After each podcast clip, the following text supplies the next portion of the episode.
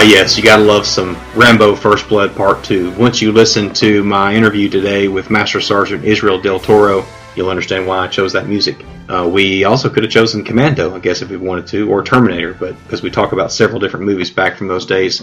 But anyway, welcome back. Thank you for joining me. I am Thad Forrester. Our guest, uh, Master Sergeant Israel Del Toro, was in Afghanistan in 2005 in the Air Force he was he's a TACP, and so he was serving as his team's JTAC, and his vehicle hit a roadside bomb. The effects of that put him in a coma for almost four months. He lost almost all of his fingers. His body was severely burned. Actually, over 80% of his body had third degree burns. He was given a 15% chance of survival. But he defied the odds and made a miraculous recovery. During his rehabilitation, he was introduced to adaptive sports as a, ther- as a therapeutic outlet, and it quickly became something he excelled at because he has participated in the Invictus Games multiple years. He's won multiple medals. I know he's won a gold and he's won a silver. I think he's got one in uh, powerlifting. I'm just thinking off the top of my head here. Uh, shot put, and I'm not sure what else but the guy has just really been through the ringer. Uh, after waking up from his coma, Del Toro was given a bleak prognosis and was told he may never walk or breathe on his own again, and that he most definitely would not be able to reenlist in the military. But guess what? He did. He now uh, is an instructor at the Air Force Academy. He was a father. He talks about his son. His son was three at the time, and how he was his inspiration. How nervous he was to see his son for the first time after the injury because he didn't know what his reaction was going to be because uh, once again uh, he looked a lot different. Uh, actually, while, while Del Toro was in the hospital, he uh, didn't see himself for quite a while. They covered up all the mirrors to kind of the, the slowly. They had to work on his pain, and they didn't want him to see himself right off the bat. But he ended up seeing himself by an accident, and it really put him down for just a little bit. He wanted them to wonder why they didn't leave him in the field dead. Uh, but the guy is just a rock star. He's a a mentor to many people. He received the Pat Tillman Award for Service in 2017 at the ESPY Awards. So yeah, you can watch his acceptance speech there. It's very, very good. So let's get in with Mr. DT. DT, thanks for joining me today. Uh, I want to ask you first of all, before you were wounded, what was your plan for life? Well, you know, it's crazy. You know, when I first joined, you know, I was thinking, you know, I'm only going to do four years and I'll be out and stuff like that. But as you know, uh, it happens to a lot of us. You know, once we joined, we get in a career for that we truly enjoyed, and I, we enjoyed, you know, doing my job as, as a tactical control party uh, member, and and I thought I was like, well, I'm going to stay in, you know, for 20 years and continue doing this job. And that was my goal. of course, everything changes. Yeah, yeah, you certainly did uh, and, and, we'll get into that for sure. You, I, would like to talk uh, first of all, or go backwards, because I've read a little bit about your your childhood and growing up. I mean, what what was it like? Because I think you were were you raised by your grandmother, or you had some um, heavy weight on your shoulders as a young boy? Yeah, you know, uh, yeah, at a young age, you know, I, I lost my dad at the age of 12, and then a year and a half later, I lose my mom. So me and my brothers and sisters ended up being raised my, by my grandparents, and me being the oldest, you know, that was a little tough, you know, having to be the one to try and hold the family together. Because you know, one thing I'll never forget is, you know, the day, the day before my dad passed away, you know, I was the last one to talk to him, and he told me something at the time was weird. Yeah, I didn't understand why he said it to me. You know, he says, you know, promise me that you'll always take care of your family. And friends like, and I'm like, yeah, Dad. You know, I don't know if he knew that he was going to pass away or something, but you know, I've been using those words to try. I've been living up to those words ever since. How did you? I was a kid. Uh, my dad had a heart attack, and then my mom was killed by a drunk driver. Oh god. Okay. Okay. So did you did you feel the weight kind of immediately, maybe after he died, that hey, I need to be the man of the house now and, and take out take care of my siblings, or how did they did did you slowly start feeling that? Uh, I want to say more after my mom passed away. You know, that's when I really felt it. But luckily, you know, I had things to help me cope with, with everything that was going on. You know, I was into sports, so sports helped me a lot.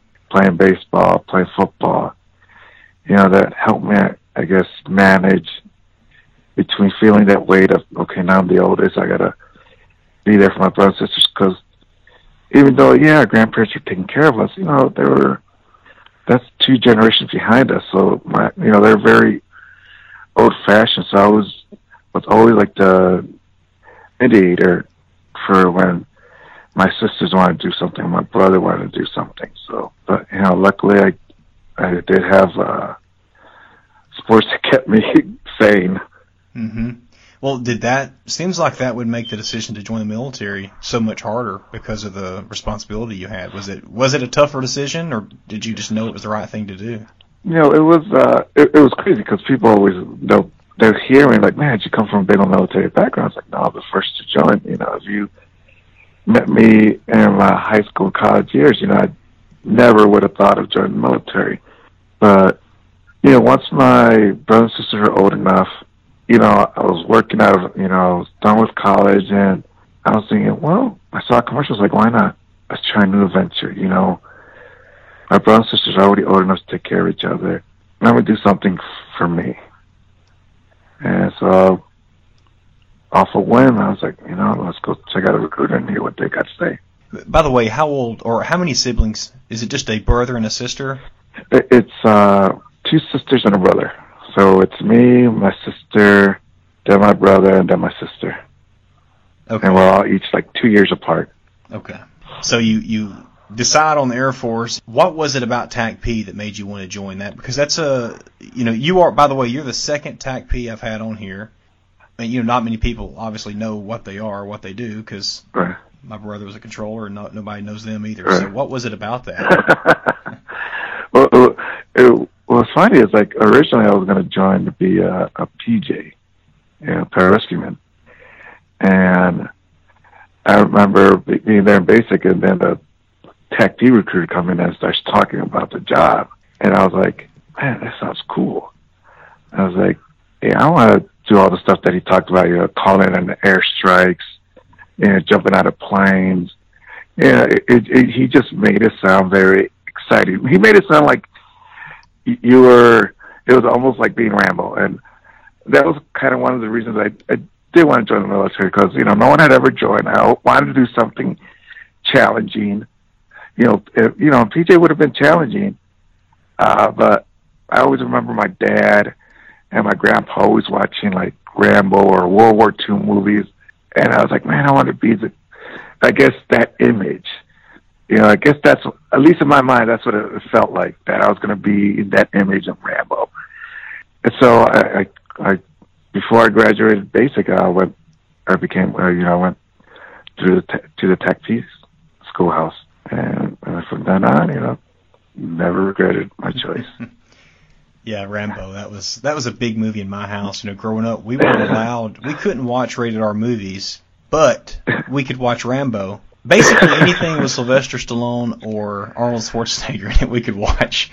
So yeah, we, we we definitely loved Rambo. My wife just thinks it's the corniest shit movies now, but uh, yeah, I still watch them when they're on. oh yeah, you know, as, as a little kid, I, you know, I'm thinking growing up, you know, that was, that was huge as a boy. You know, they had all these like action movie stars. You know, like you said, Schwarzenegger and and Sylvester Stallone as Rambo or or Arnold Schwarzenegger as as Commando. Remember Commando? Oh yeah, oh yeah. Yeah, yeah. So that's what every boy was like, dude, I want to be that dude. I want to be just like that, and I want to be swole like him too. yeah, that's right. yep, yep. Trying to find that knife that Rambo had that that kind of reflected there on the edges. That was they they had some. I, I got a cheap one, but uh, it uh, the, cut barbed wire. the big bow, the big old Bowie knife. oh yeah.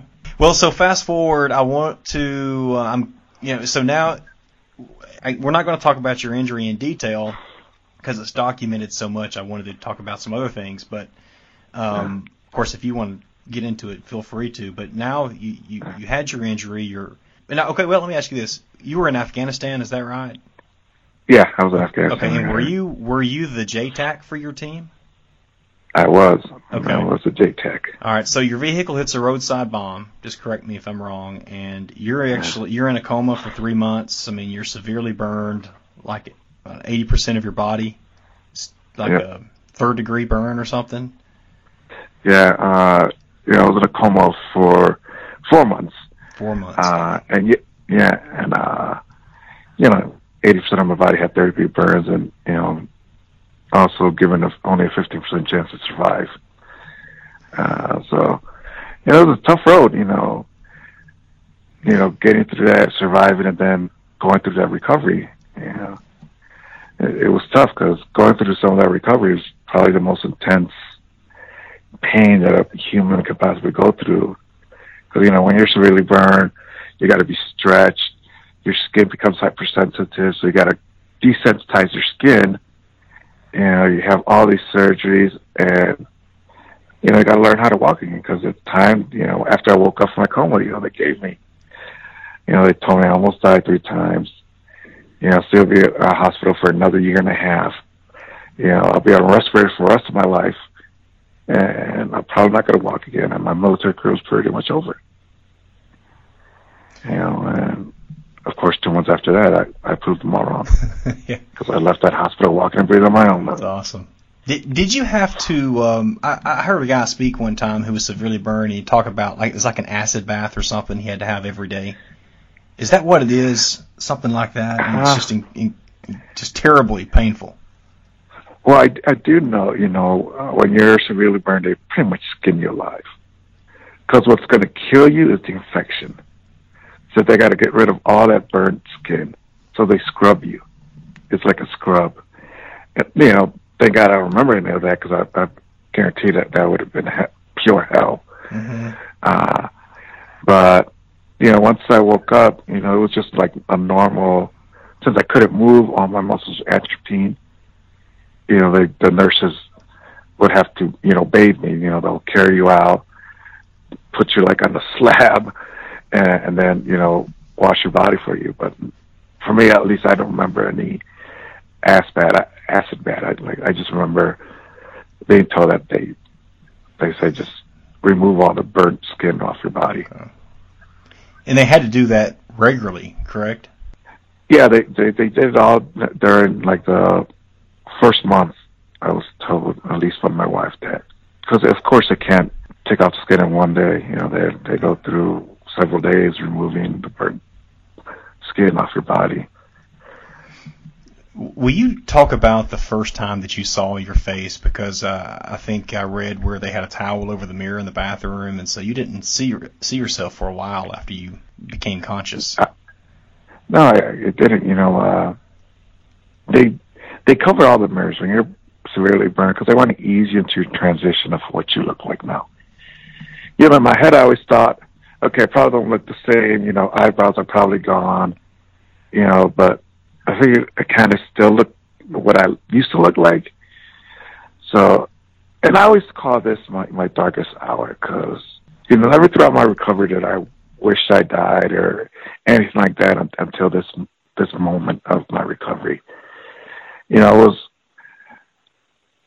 I was learning how to walk again, and I had to go to the restrooms, but I still couldn't walk that well. So my wife and my uh, therapist, who I call like my guardian angel, man, this dude was six six, tall, big, bald, white dude but, but you know they were helping me to the restroom, and I remember I, I slipped and I was about to fall, and they grabbed me, and I'm not sure if it was my therapist, or my wife that stuck their hand out and and, and accidentally pulled down the the towel off the mirror, but I saw my face, and you know when I saw my face, I I, I broke down, I lost it, and I, and I told my wife like, why'd you let them save me?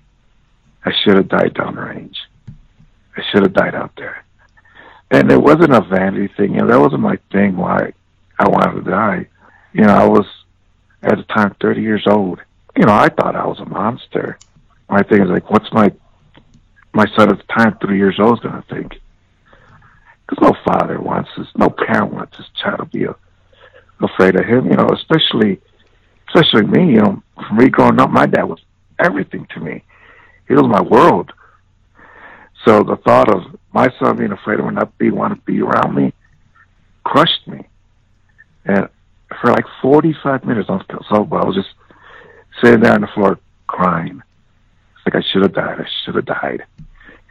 And you know, my wife's like, turns like, no, don't be saying that. You know, you gotta, your son, you know, son just wants his dad. And you know, your son doesn't care. And you know, my therapist like, DT, you don't realize how many people you inspire. You know, not only from other patients there at the ICU, but not only staff members. You can't let this be just like, no, I should have died. And then, you know, I remember Gary Tubbs was like, DT, trust me, man. All your son wants is his dad back. That's all he wants. And it took, you know, after that, maybe another five or ten minutes to kind of calm me down. And I was like, all right.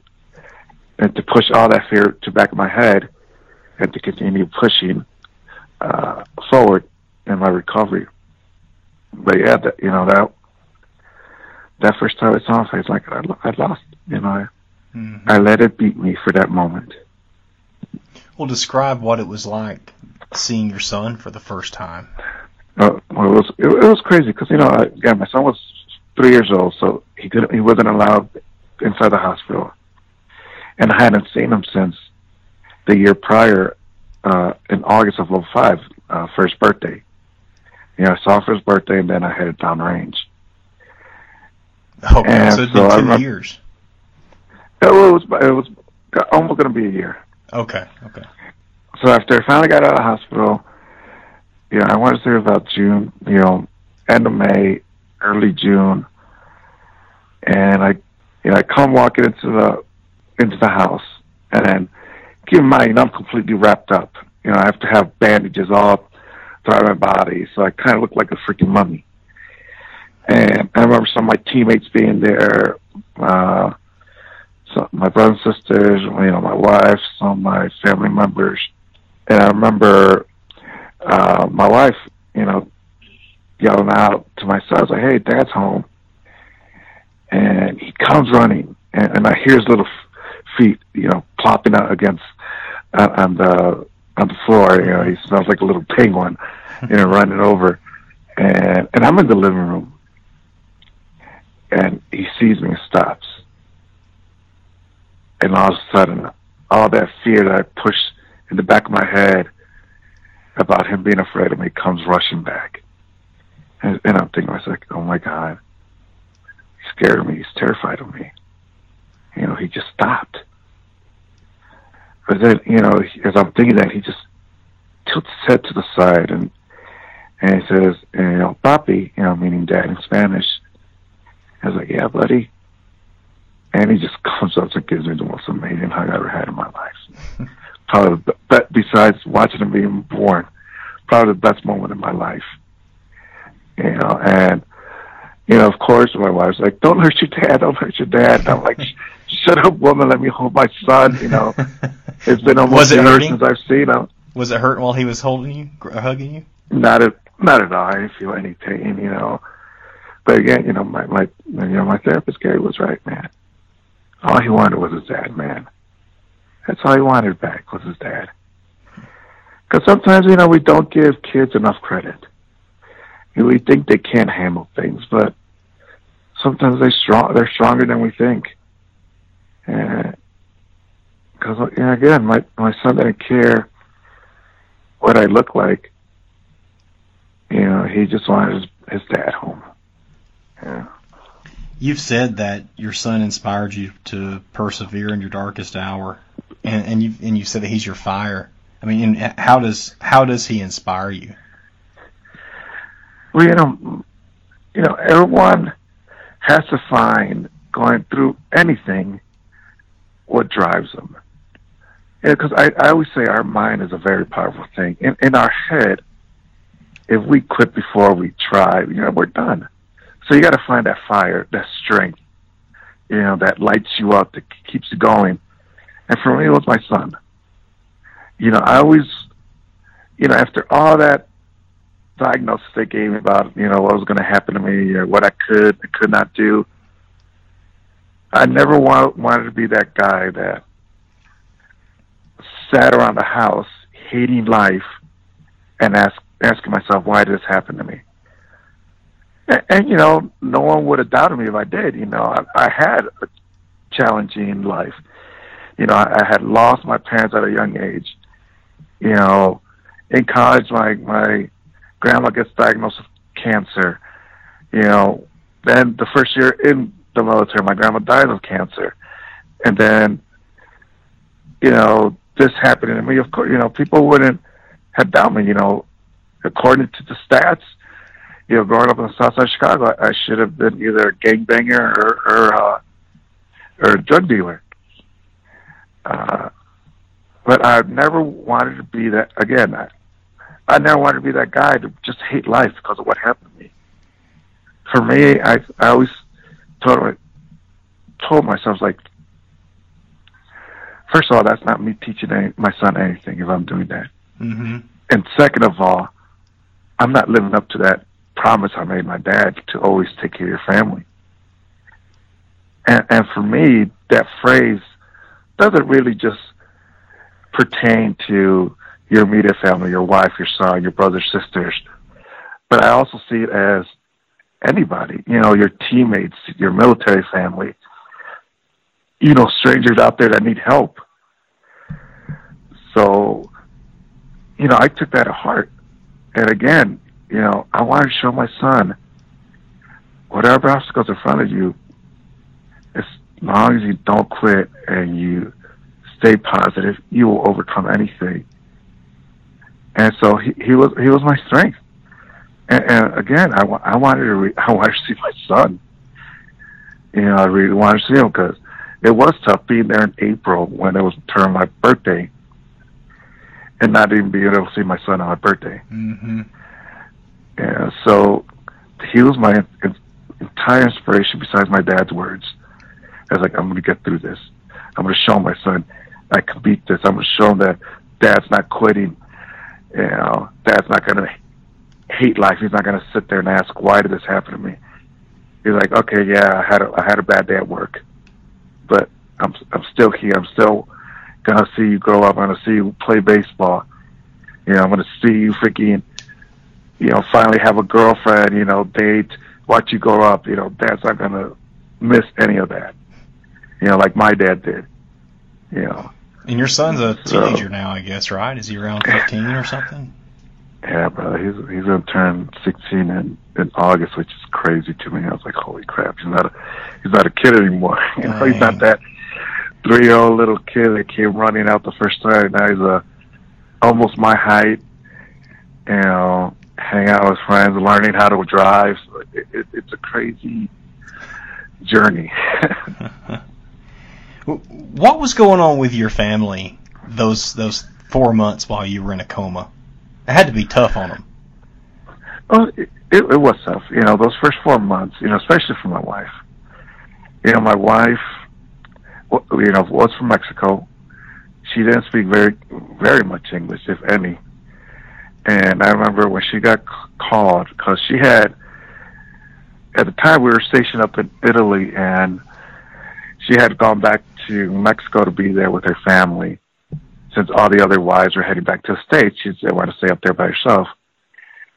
And while she was there, she had uh, her uh, residency card had gotten lost without the mail because we had, within, I want to say, a year and a half, had moved from North Carolina to Korea, to Korea to Italy, and her, you know, from there after North Carolina moved to Colorado, then Chicago, then you know, then Italy. So her residency card had got lost. So when she got the call, you know, her visa had expired.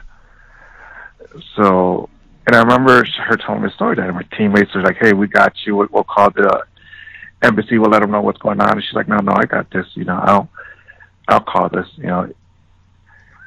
And when she called, you know, she had told them everything what happened, who who I was, who she was, where I was going to be, because you know, they called her on December 5th, which happened to be on her, her birthday. Mm. And they they had told her that, hey, they're gonna, DT's going to be in the hospital. They're going to bring him there at Brooke Army Medical Center in San Antonio the morning of December 7th. So she tells this to the person on the other line at the embassy, and And I kind of wish she grabbed the person's name, but the response she got was not a response you expect to hear. And what the person told her is like, I'm sorry, there's nothing we can do for you here. You can take your your, your son, go to the border and try and cross it and see what happens. Oh God.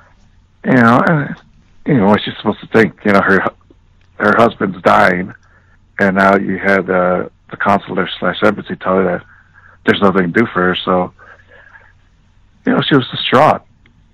So she waited till my teammates called back. She tells them that, and like I said, I got there December seventh in the morning. My wife by my side December seventh in the afternoon. Dang.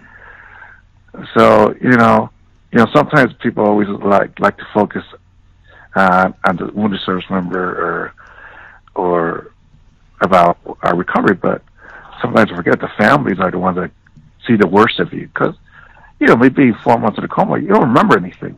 Mm-hmm. You wake up afterwards, or anybody if they're in the hospital, and they're induced in coma or go to recovery, they don't remember most of the stuff. But the families are there being told, "Hey, come run over here because your loved one's about to die." You're, so they see you, you're worse.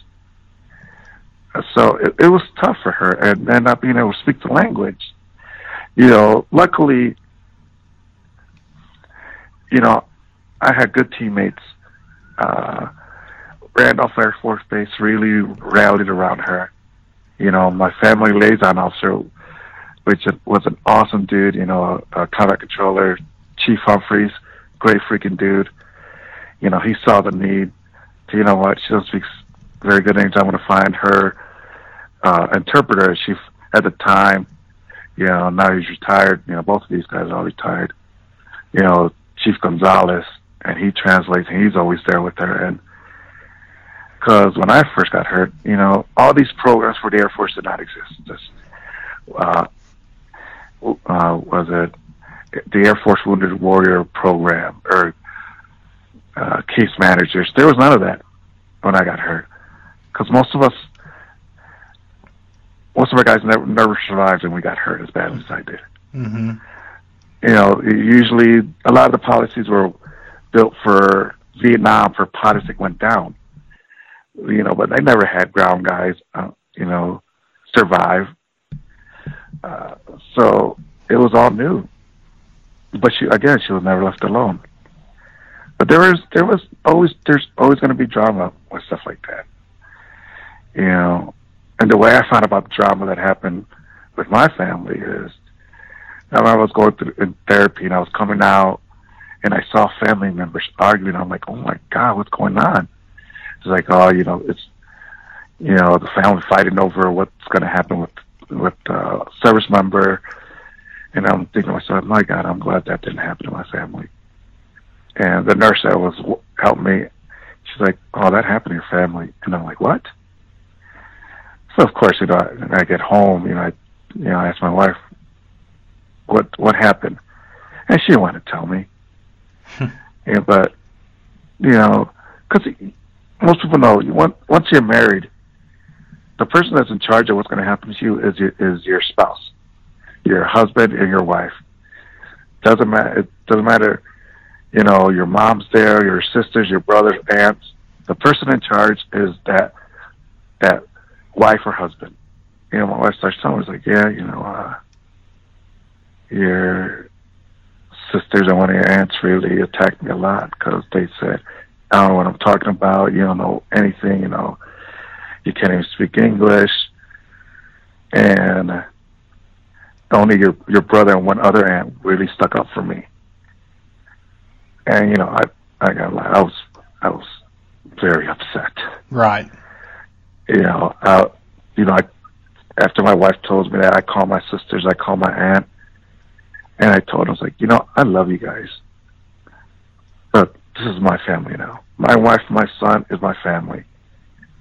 I was like, you have to respect me. I better never hear that ever happen again. And it's like,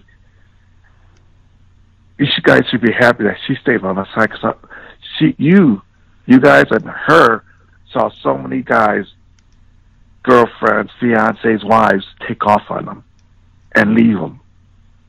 or waited till they got their uh, SGLI money and grab it and take off. She did it. She was always by my side. And so, you know, I had to check my family to let them realize my I have to respect my wife and my son. Uh, but yeah, that was that was tough, you know, because one never wants to think that their family's gonna bicker like that. You always figure everyone's thinking in their head, your family's gonna be united. You're gonna be a bond, and they're gonna they're gonna have each other's back. Uh, but it, but like the nurses and the doctor said, it always happens. Yeah. Well, what is your what is your relationship with Carmen like now? And and was there ever? I mean, by the way, I mean that's incredible. Yeah, she has been so loyal to you and stayed by your side.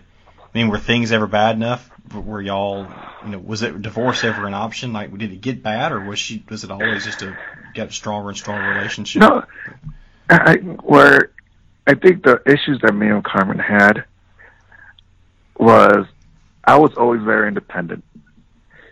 So when I finally got out of the hospital and she had to do everything for me, that was tough for me.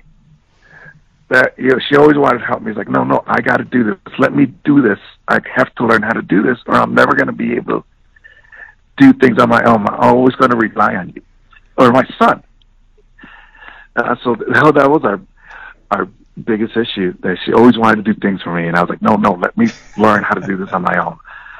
You know, and then I remember one of my teammates telling me, "He's like, hey, let me give you some advice about being married." I was like, "What?" Technically, you should only be married from five o'clock in the afternoon till five in the in the morning. I'm like, "What?" It's like, "Yeah, dude, because if you're with each other nonstop, you're gonna end up killing each other. So you got to have your space." And I was like, "Why would he say that?" Then when I was going through my recovery, when I was out of the hospital and I wasn't working still, you know, there were times like, dude, I gotta get out of this house, or me and my wife are gonna end up killing each other.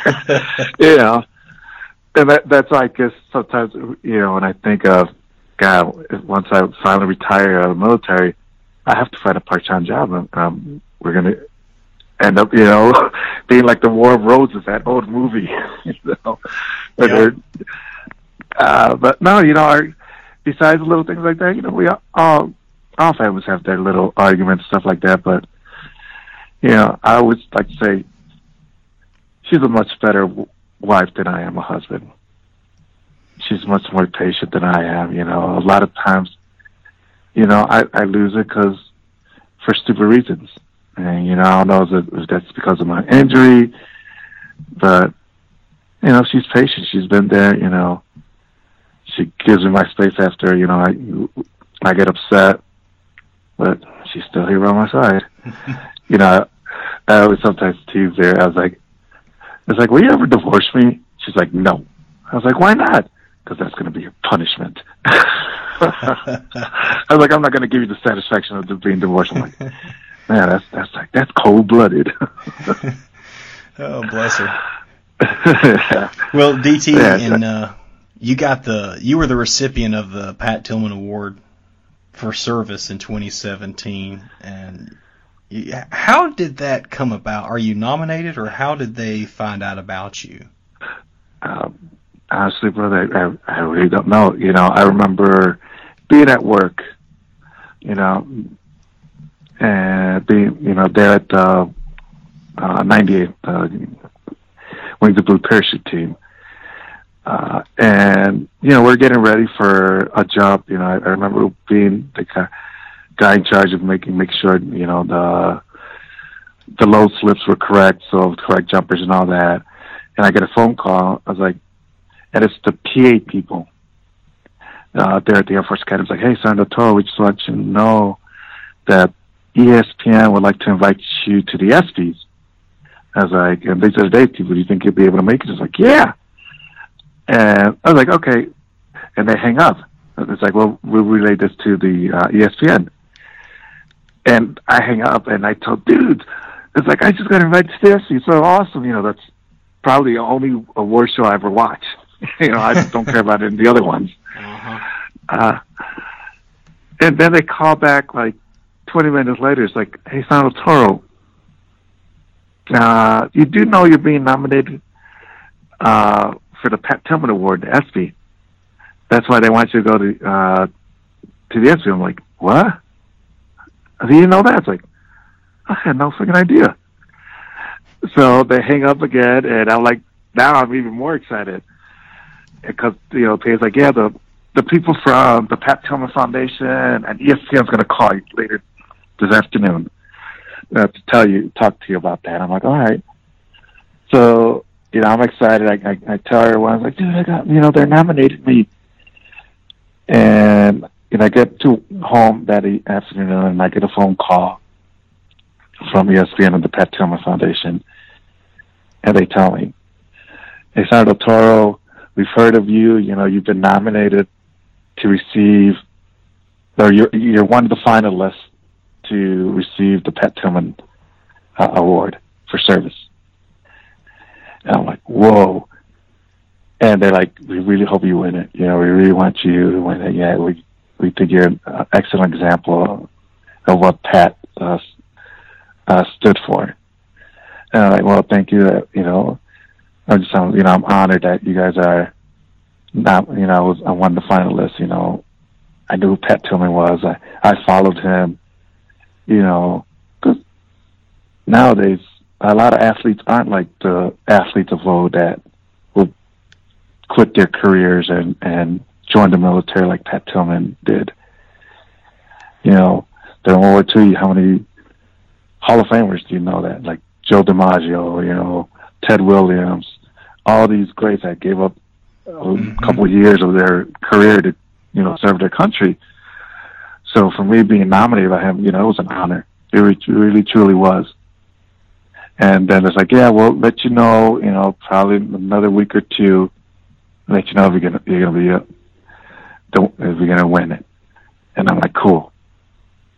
And this was like maybe two days before I had was leaving to go to the the Warrior games up in Chicago, my hometown. And while while I'm there, you know, I get a phone call. I was like, Saddle I was like, yes, sir. Like, you have won the ESPN Pat Tillman Award for Service.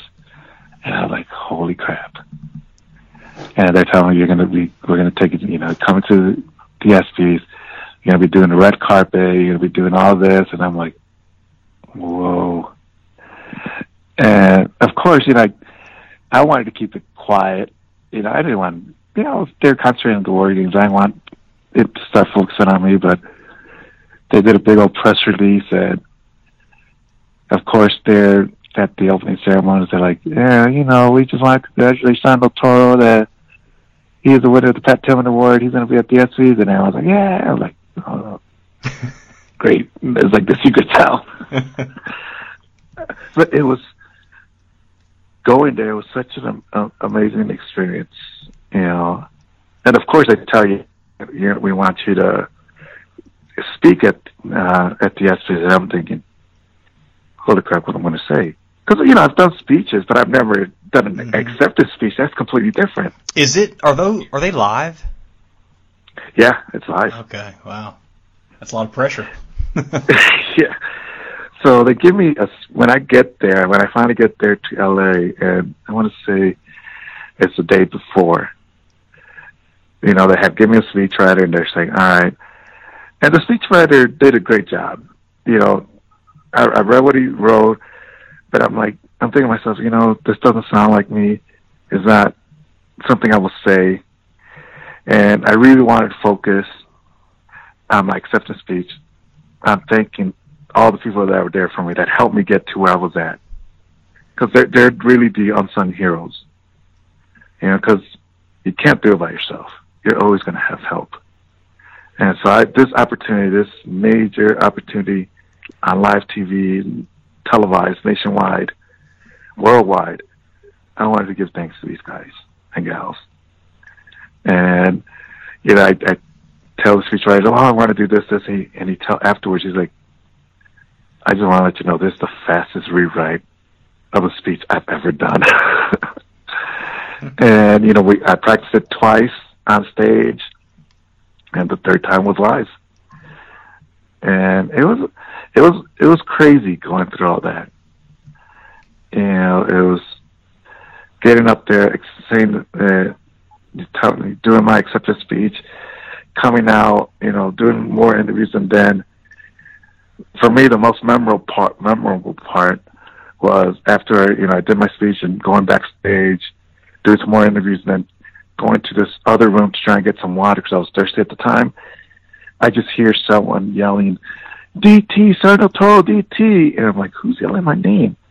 And I look back, and this tall black lady, and I mean, she towers me probably by a whole foot. And I'm like, "Oh, hi, ma'am. How you doing?" I was like, I just want to tell you, oh my God, that was such amazing. I, I loved it. Best speech I've ever heard uh, at ESPN. And I'm thinking of, that was the best words. Like, for me, the great ones are like Jimmy V or Stuart Oh. Scott. Yeah. You know, those speeches. I'm thinking, man, those were amazing speeches. How could my speech compare? And she's like, oh my God, I forgot to even introduce myself. I'm Kevin Durant's mom. I was like, I just love it. Can I ask a favor? She's like, yeah, ma'am. Can I just give you a hug? And I'm like, yes. And she just gave me a big old hug, and, and that was so cool. And then other athletes just talking to me, and you know, talking to me like I was just like one of them, and exchanging numbers, and and them being so cool. I mean, you know, to say one of them that I really stay in contact with is who was a great dude is Chris Long of the Eagles. You know, he's always texting, "How you doing, DT?" You know, you know, he had me come out speak to the to the team uh, like the second game into the season. You know, and but it was just an amazing experience. And, and, the cool thing about it, because originally they were only going to give me uh, one ticket, you know, to bring my wife. But I had asked them, "Hey, can I can I get another one, or, or at least two more? Because I wanted to bring my son." I told him he was a big part of this. I was like, I don't want to leave him out of this. So being able to be there with him, my wife, you know, it was it was an amazing experience because he got to experience something like that. Even though he's sometimes now kind of uh immune to that or just doesn't act like that. Do I really got to go to some to some of your events? you know, because he's just like, oh, these are, these guys are just like my dad's friends. You know, but to be there with him was was awesome. You know, that that made the whole night. You know, be, him being able to be there uh, to see me receive that award because he was a big part of, of Mhm. my recovery. Yeah, and they they showed you know your wife and he when you got the award, and I saw you know there's pictures you know from on the red carpet, and, and you really you gave a, a really powerful speech. Well done on that. Uh, Like you said, a it. bad day at work. Yeah, everyone remembers that a lot. They're like, dude, that was probably the coolest last last line of any speech we've ever heard. It's like, did you think of that? It's like, I was like, yeah. It's like, how long did you work on that? And I was like, honestly, brothers, I'll tell you this, but not until that the day prior did I when I rewrote we rewrote that speech is when I finally thought of what I was going to say. Because all throughout I just had no idea what I'm going to say, what I'm going to say, pacing back and forth. But yeah, it was, it just, it, it really came to me because I've always said it's like, you know, oh, no one's special. Uh, all I did was, you know, what any of other service members would do for their teammates, and, and yeah, it, it, it wasn't bad, bad day at work, you know. Not like most people think, but for us, it was a bad day at work. yeah, yeah, right. Uh, I think I saw a picture of you with another a, a guest that I had, we had on Patriot to the Core a couple months ago, um, Noah Galloway. Were you at an event Oh, yeah. or some events with him? yeah, I don't know. Yeah, okay. Yeah, Noah, Noah and I live in the same town, and we actually did a, an in-person interview back in uh, like September. So that that was a good time. What what about? I've got a question from a friend of mine who is a shot putter. Um, because I know Uh-huh. you won a gold medal. You've won some medals in the Invictus Games, you know, a few different years, Uh-huh. but you won uh, the gold in shot put in 2016. Yeah. My buddy Steve asked, "Do you spin or glide?" I'm a glider. Okay. You know, it's uh, it. I've tried to spin. Not gonna lie, but you kind of need some sort of fingers to kind of hold that ball, the shot put in place as you spin, or or it flies away. I don't know if I'm spinning too quickly and it just launches the shot put in a different direction, but yeah, I'm I'm a more of a glide guy. Okay. And I know we're we're about out of time. I just wanted to, if I could just ask a few more questions. Yeah. If you've got a few minutes. Um, you're I know you're a mentor and a role model to many to many people, but besides your son, you know, who and what inspires you? You know, I, I really do find inspiration through a, a lot of things. You know, not only from you know getting advice from mentors of my own, but I always attribute a lot of it, you know, to my dad and my son. But I think back of when I was a kid and and I, I'm into I was well, I'm still into comic books. I shouldn't say I'm, I was into comic books. I'm still into comic books, but reading those old comics about you know the superheroes. What kid did not want to be a Batman or or a Superman or Spider Man or any of these you know comic book heroes?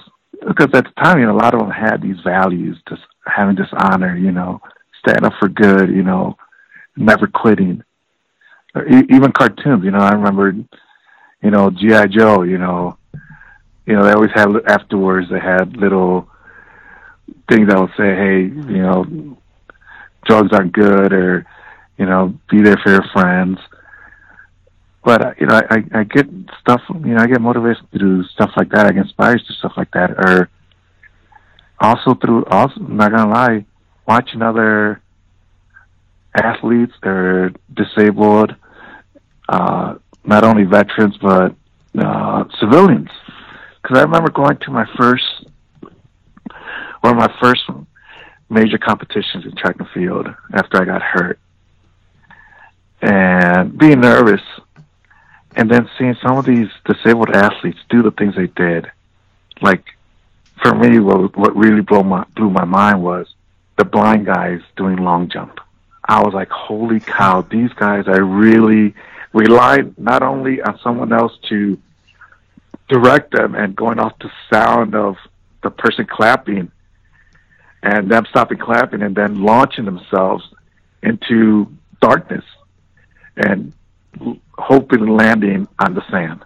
For me, that was like, holy cow, dude, this is awesome. Or seeing like little kids you know, with missing legs, doing, you know, I think they do like a 60 meter dash. Watching that, you know, stuff like that inspires me. Or, or even other service members where it's their first time ever going out and doing something like that.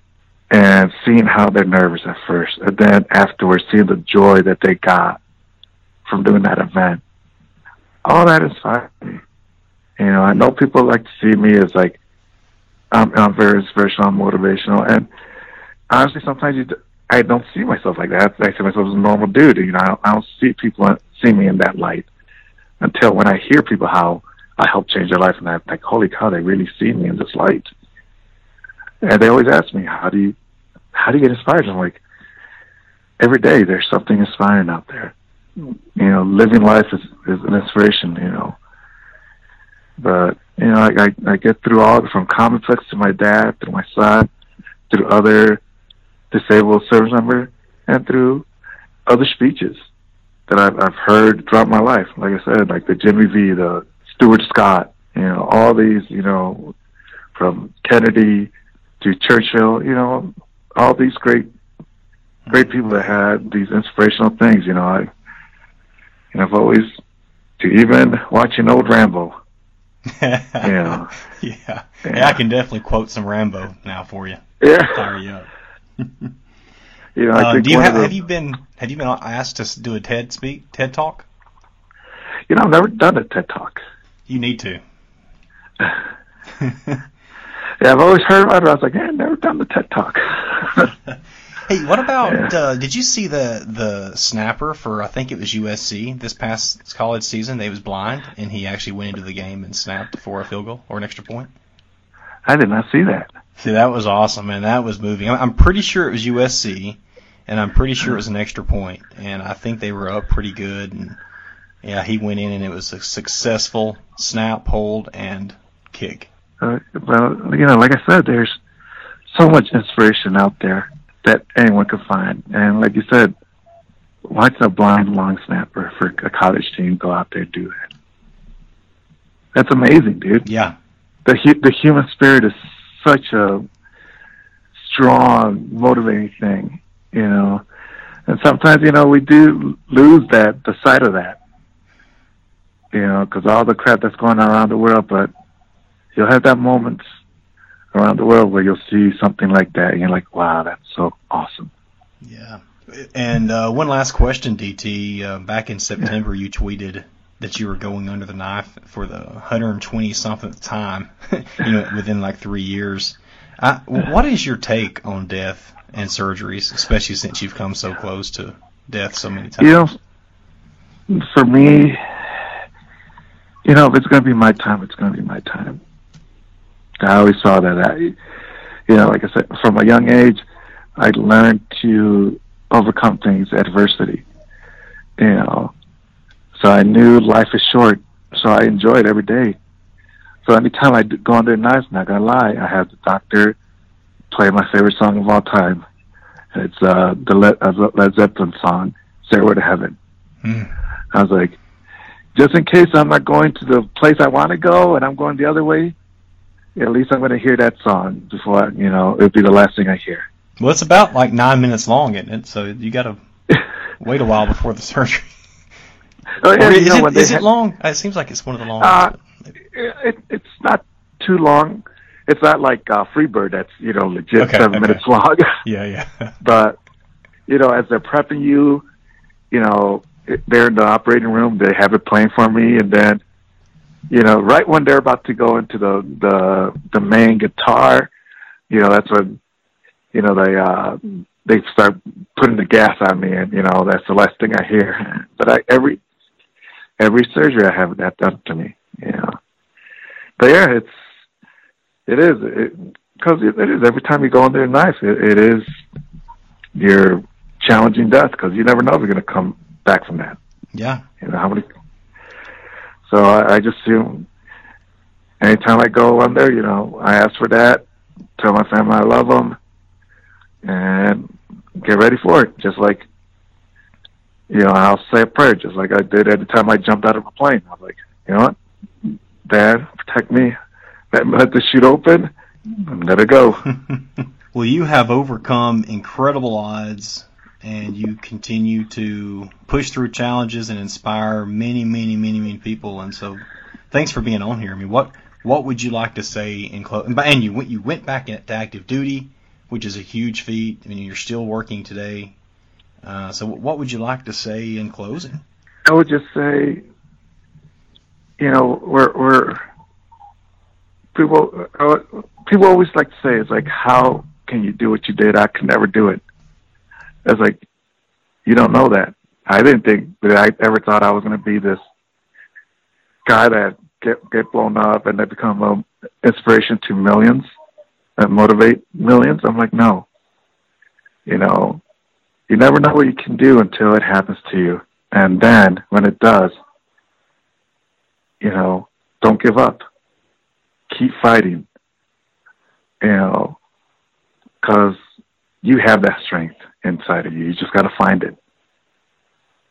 And you're always going to have people that have your back. You know, if that ever happens to you, I'll be there for, for you. Give me a call. I'll I'll talk to you. I probably won't be the most uh, huggy huggy person. I'm gonna tell you, hey man, stop your whining, get out there and kick some ass. yeah. Well, thank you. It has been awesome, and thanks for letting me speak with you for a while and for speaking to the audience, the Patriots of the Core listeners. So uh, I'll uh, I'll get with you soon, DT. I'll, or I'll uh, shoot you a text when it's going to go live if you want to listen to it, and Oh yeah, for sure, just, just definitely. give you the link and all that. All right, so I really love talking to DT. Uh, he was a really good guy. I hope to meet him one day. Uh, if you want to follow him or reach out and uh, you know say anything about how you enjoyed the interview or say anything to him, um, he's on Twitter at i del toro 21. That would be I D E L T O R O 2 1. and he's on Instagram as well at IDT21. So letter I, D, T as in Tom 21. That's Instagram. So reach out to him and let him know what you thought about the interview or what else he's doing. You can find all kinds of great videos of him online and articles. And also, please, I would ask that you, if you use Apple Podcast or iTunes as it was formerly called, please go to the podcast to the app and, and rate it. Uh, it's very very easy to do it from the app anyway. Uh, you can just find the episode, give give us a rating, preferably you go away to the right and just do five stars and write a review. But I won't uh, beg too much. Just a review would be wonderful and some feedback. So let me know what you think. And uh, also, I've had um, some people reach out to me, like uh, Dixie Nelly. Appreciate you reaching out and asking me some questions about different guests. So continue to please do that, and I'll if I don't have the answers, I will ask those guests to to give you the answers you're asking. So y'all have a great week. Talk to you later. Bye.